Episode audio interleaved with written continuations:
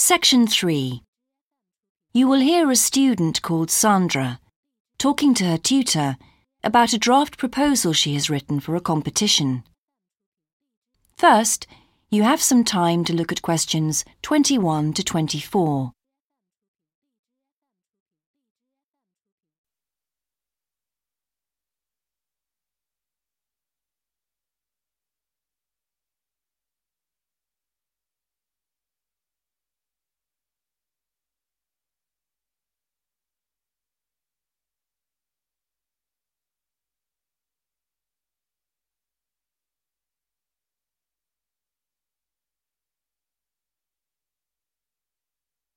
Now listen carefully and answer questions 21 to 24.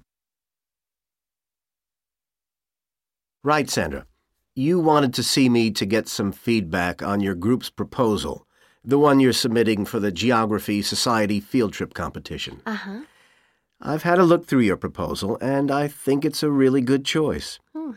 In fact, I only have a few things to say about it, but even in an outline document like this, you really have to be careful to avoid typos and problems with layout in the proposal, and even in the contents page. So read it through carefully before submitting it, okay? Will do. And I've made a few notes on the proposal about things which could have been better sequenced. Okay. As for the writing itself, I've annotated the proposal as and where I thought it could be improved.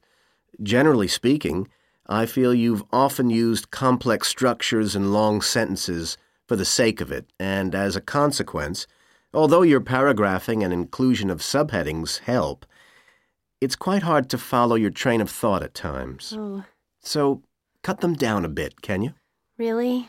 Yes, and don't forget simple formatting like numbering. Didn't I use page numbers? I didn't mean that. Look, you've remembered to include headers and footers, which is good, but listing ideas clearly is important. Number them or use bullet points, which is even clearer. Then you'll focus the reader on your main points. I thought your suggestion to go to the Navajo Tribal Park was a very good idea. No, I've always wanted to go there. My father was a great fan of cowboy films and the Wild West, so I was subjected to seeing all the epics, many of which were shot there. Mm-hmm. As a consequence, it feels very familiar to me, and it's awesome, both geographically and visually. So it's somewhere I've always wanted to visit. The subsequent research I did and the online photographs made me even keener. Before you hear the rest of the conversation, you have some time to look at questions 25 to 30.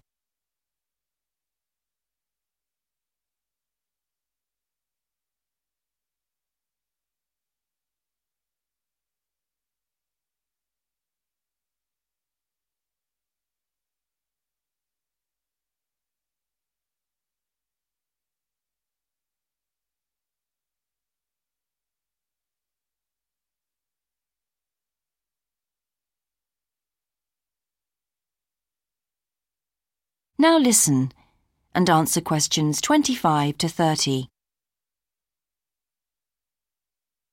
Interesting. Right, let's look at the content of your proposal now. Did you find it comprehensive enough? Well, yes and no. You've listed several different topics on your contents page, but I'm not sure they're all relevant. No? Well, I thought that from the perspective of a field trip, one thing I needed to focus on was the sandstone plateau and cliffs themselves.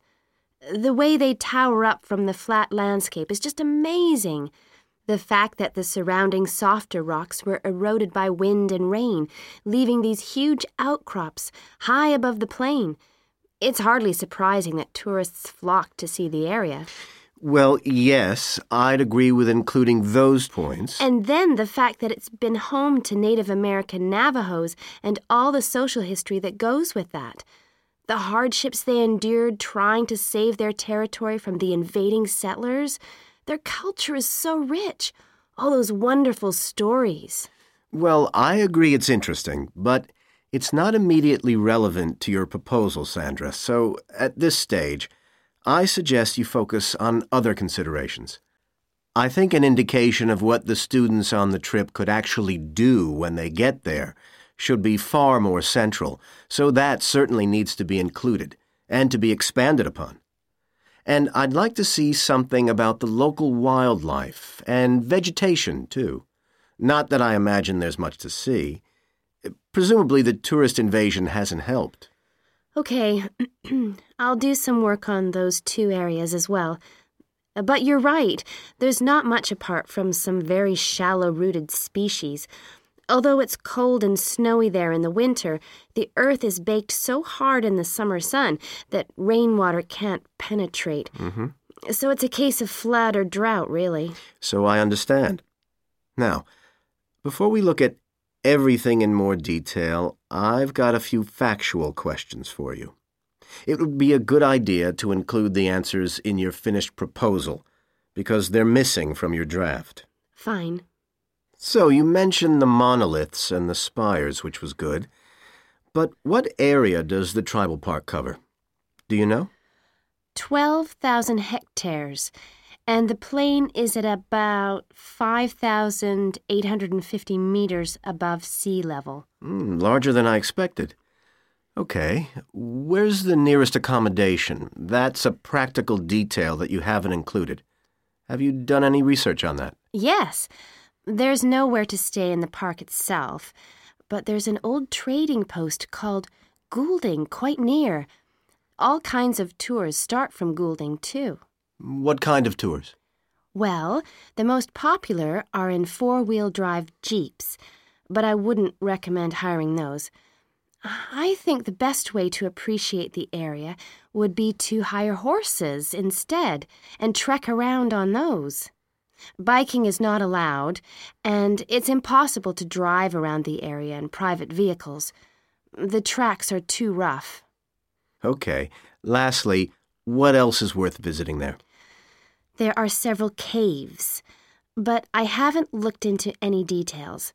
I'll find out about them. Okay, good. Now, what I'd like to know is more about. That is the end of section three. You now have half a minute to check your answers.